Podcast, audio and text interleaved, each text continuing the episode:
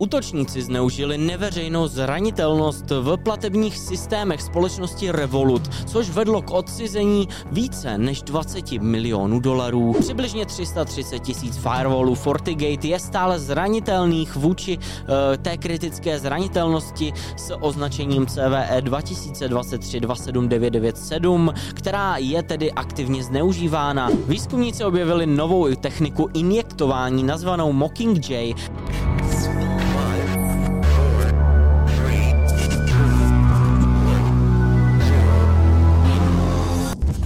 Hezký den dámy a pánové, mé jméno je Stanislav Novotný a já vás vítám u další epizody, ale v Security Castu.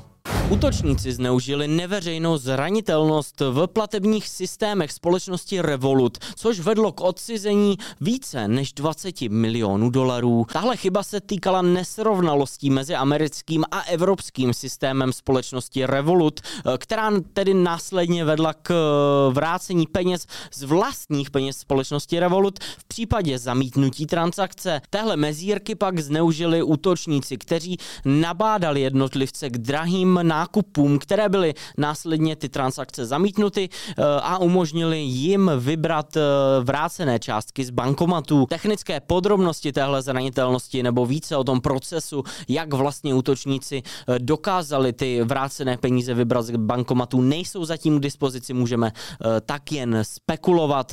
Každopádně, co ale víme, že je, že bylo odcizeno přibližně 23 milionů dolarů, přičemž některé prostředky byly následně díky vyšetřování získány získány zpět. Eh, výsledkem tohohle incidentu eh, byla čistá ztráta pro společnost Revolut ve výši přibližně 20 milionů dolarů.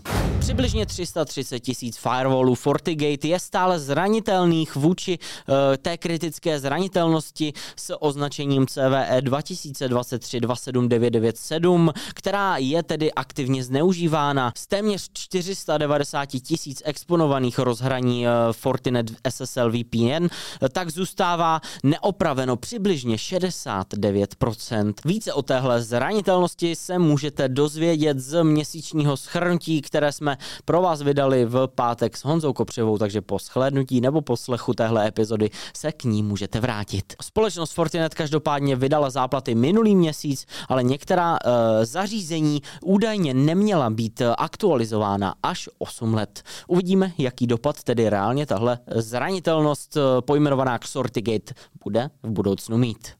Podíváme se teď trošku do světa sociálních sítí. Mastodon, decentralizovaná sociální síť s miliony uživateli, vydala bezpečnostní aktualizace, eh, které opravují kritické zranitelnosti v téhle platformě. Ta nejzávažnější chyba by mohla vést ke spuštění libovolného kódu a dos útokům, eh, což by následně mohlo ovlivnit celou infrastrukturu Mastodonu. Ta oprava ale řešila i další zranitelnosti, včetně problému, který umožňoval injekci HTML a zaváděl vektor pro útoky XSS. Uživatelé Mastodonu by měli zajistit, aby jejich instance měly nainstalované tedy tyhle nejnovější aktualizace.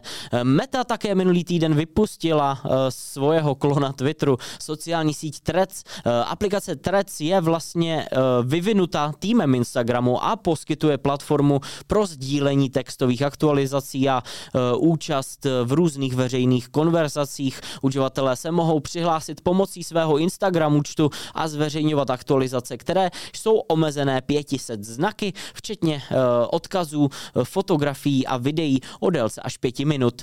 Threads tedy už teď dostává nové aktualizace, zavede hashtagy ve stylu Twitteru, funkci automatické archivace a kompatibilitu s aplikací ActivityPub. Nutno dodat, že tahle aplikace v Evropské unii nebo respektive v žádném státě Evropské unie není k dispozici. Podle Mety je to kvůli nejasnostem eh, vůči zpracování osobních dat eh, občanů Evropské unie a přístupu Evropské unie ke sběru osobních dat jejich občanů. Výzkumníci objevili novou techniku injektování nazvanou Mockingjay, která útočníkům umožňuje obejít bezpečnostní řešení a spustit na napadených systémech malware. Injekce do procesu spočívá ve vložení škodlivého kódu do paměťového prostoru procesu. Mockingjay využívá důvěryhodné knihovny systému Windows, která obsahují výchozí sekce RVX, tedy Read, Write, Execute, což následně umožňuje code injection do různých procesů, aniž by došlo k detekci bezpečnostním softwarem. Tahle technika vyžaduje ke správnému fungování zranitelnou DLL knihovnu, jakou může být například MSys pomlčka 2.0 DLL, která obsahuje výchozí sekci RVX.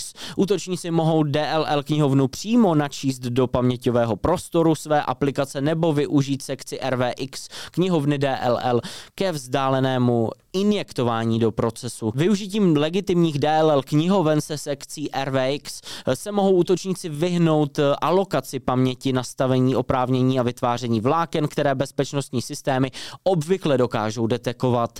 Výzkumníci také poskytli video s ukázkou konceptu, které demonstruje tuhle techniku nazvanou Mockingjay. Tenhle výzkum tak zdůrazňuje důležitost pochopení fungování a dopadu těchto technik eh, injektování procesů. No a to je ode mě pro dnešek všechno. Děkuji, že jste se znovu ke mně připojili, poslechli nebo podívali se na tuhle epizodu a já vás zvu k poslechu ještě pátečního schrnutí měsíce s Honzou Kopřivou, které je k dispozici na našem kanálu nebo audio platformách, ale v Securitycastu. Na obrazovce ještě vidíte dnešní Meme of the Week. Eh, odebírejte kanál ale v Security nebo nás sledujte na audio platformách a do příštího videa naslyšenou.